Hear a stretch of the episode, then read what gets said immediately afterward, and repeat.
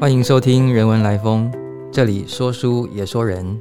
我是中原大学基督教与华人文化社会研究中心研究员林其强。今天要跟大家分享的是我译译大汉之国。很高兴再次来到这个人文来风的原地，分享我的译德之余。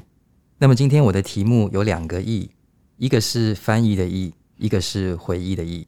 在讨论翻译的论述里头，时常用同音的其他的义字来解释翻译的这个义，好比说变异的这个异，或是艺术的这个异，甚至还有溢出的这个义，逃逸的逸。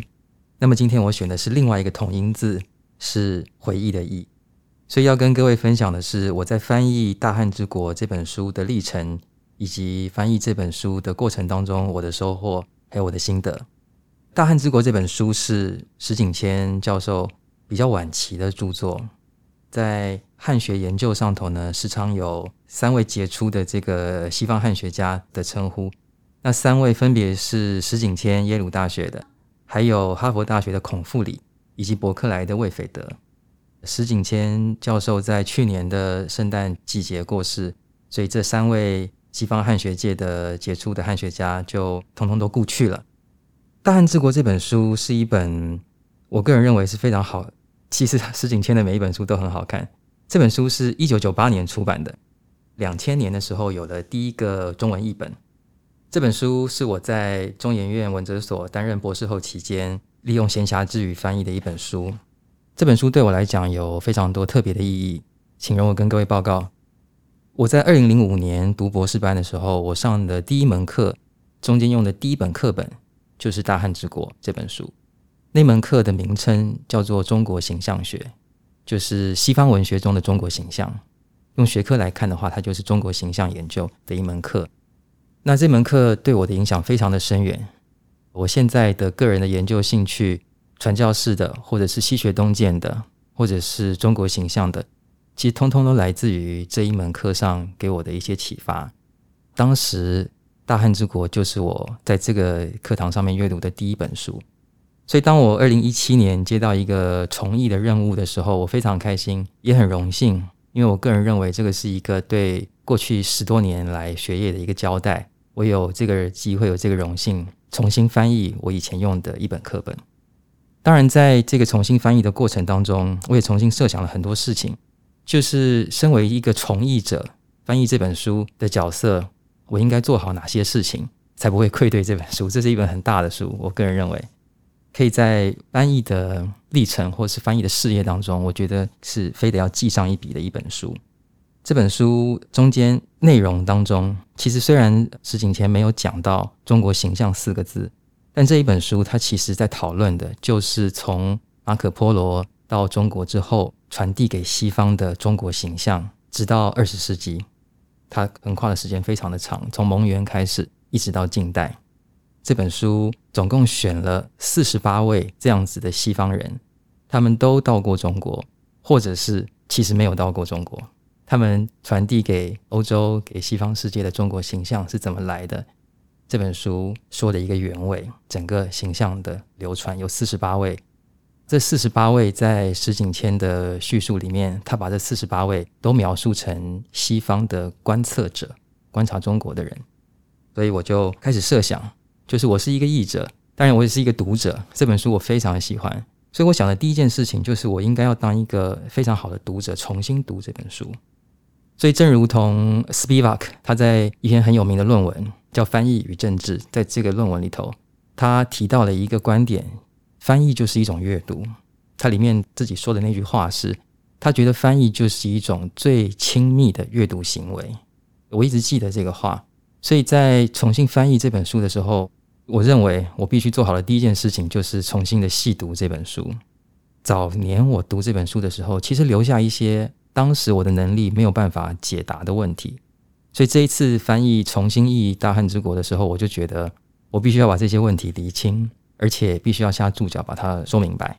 我觉得在身为一个译者与一个很亲密的读者之间，首先必须做好的工作之一，我必须当一个读者，我也必须当一个考据者。那我非得提到这个考据者这件事情的原因，是因为在这个翻译的过程中，其实中研院的资料是帮我最大的忙的。那这本书里头，凡是石景谦教授用到的每一本书，我全部都接到手，然后我仔细的对照它里面所讲的，所以每一本书只要是石景谦教授用的，我也都有，都是在透过院里面的资源借到的。再来是我想要做的一件事情，后来我也做到了，就是这里面提到的每一个人，我觉得我都得把他们找出来是谁。很多时候的叙述只是短短的一句话，但是身为一个译者。我觉得我有责任把，尽管只是一句引文里面提到的，或是一句对话里面提到的一个人物，我都得把那个人是谁给标示出来。所以在这本书的新的译本里头，我放了非常多的人物，就每一个出现的人物后头都有他的挂号、他的真实的西文的姓名以及生卒年。所以在翻译的过程中，首先我花了非常多的精神在考据上头。但这个考据确实对我的翻译带来了非常大的影响，呃，或者可以说是以此可以作为修正的一些成果。在翻译这本书的过程里面，除了把这些人找出来，然后就此来辨识他们的中国形象自何而来之外，就借这个考据的过程，可以更正前面的译本一些说错的地方。那我觉得这个是身为一个负责的译者必须做的事情。这边我就可以举几个例子。在翻译的过程当中做的一些考据的功夫，我印象非常深刻。就是在旧的译本当中呢，有一段叙述，他就叙述了一个词叫做“约翰太太”。但是我个人认为，就是不行，我非得找出约翰太太是谁不可。可是这个线索太少了，旧的译本就翻成了约翰太太。那原来的英文里头，他就写了一个 Mrs. John，所以显然他他其实没有犯错。我个人认为这样并不够负责。所以我后来确实找出来了这一段引文里面提到的是谁？他其实是杨格菲，伦敦会的传教士杨格菲的夫人。那因为杨格菲的姓氏就是 John，所以他的夫人呢就是 Mrs. John。所以，我我觉得在这个翻译的过程当中，我没有办法就放任这个约翰太太这一类的翻译出现。我觉得，身为一个负责的译者，他应该要把这个人是谁找出来。这个也关系到就是我个人的兴趣。传教士研究，所以可以让我在这个过程当中找出来杨格菲的夫人。可是为什么找得出来？是因为这句话的前面讲了另外一个人是传教士艾约瑟，所以从关于艾约瑟的交往中间可以知道，Mrs. John 的那个先生夫婿其实是伦敦会的另外一位传教士，就是杨格菲。所以在这一类的考据的过程当中，其实这本书翻译的整个过程就像是一趟旅行一样，就像是一趟跟着这四十八位曾经来过中国的观测者也好，或者是传教士也好，或者是旅行家也好，其实我也跟他们一起又重新再经历了一次他们来到中国的这些旅行。当然，中间有一些人物或是有一些情节，在当时。我读书的时候，我并不能够完全的理解里面讲的是什么。好比说，这里面其中有一段讲说，莱布尼兹学习到了中国的卦象，但是怎么学习到的，或者是说他跟哪一位传教士通信，在正文里头并没有写，原来的译本里头也没有提到这一点，因此在翻译上会产生一些问题。所以我必须写一个译注，把这个来源给讲清楚，才能让。读者读这本书的时候，更顺畅的了解其中的历史脉络是什么。所以在呃翻译这本书的时候，更开心的另外一件事情，其实就是写译注。所以这本书初稿完成的时候，其实它的译注快要五万字。后来在跟编辑的讨论之下，略作删除，最后保留了四万字。这一些的译注，就是我个人觉得，我在这一趟跟着这四十八位中国观察家一起来中国旅行的过程当中。留下的我个人的足迹。这本书的序言里头、导读里头，石景谦他用了一个字当成整部书的关键词，他用的这个字是 “sight”。当然，他解释了这个字可能有三重的意义。第一层意义就是当成动词使用，“视线”这个字当成动词使用就是观察，而这个观察其实它是意有所指的，它指的是在航海员。他在航向一个未知的地方的时候，根据这个海图对于他的目的地做的一些观察。所以那个时候他们就用 sight sighting 这个字来当做这样子的观察。而这个观察其实又何尝不是，就像每一位来到中国的观察家一样，他们来到这片土地的时候，第一件做的事情，还在海上的时候做的事情，也就是观察。到了陆地上之后，他们又开始了另外一重观察，他们观察风土民情、观察文化等等的。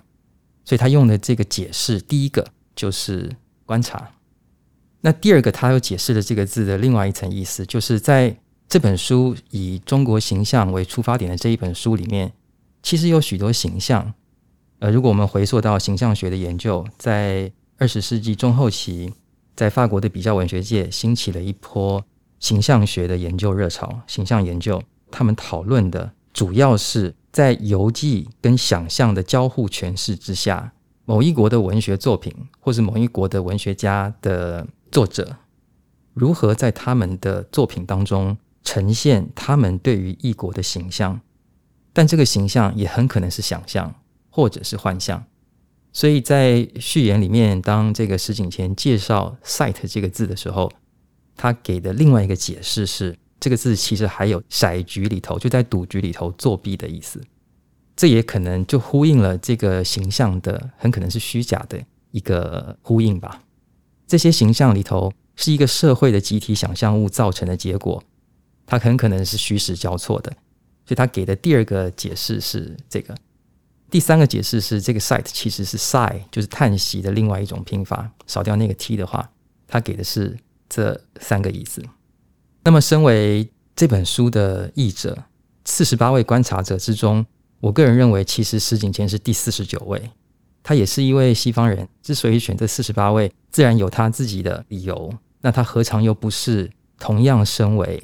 第四十九位观察者呢？这个四十八位观察者的第一位就是马可波罗，然后第四十八位就是书里面的最后一位是卡尔维诺，写看不见的城市。他同样用马可波罗跟忽必烈的对话当成故事的内容，所以这本书形成了一个始足相环的结构，从马可波罗开始，再从马可波罗结束。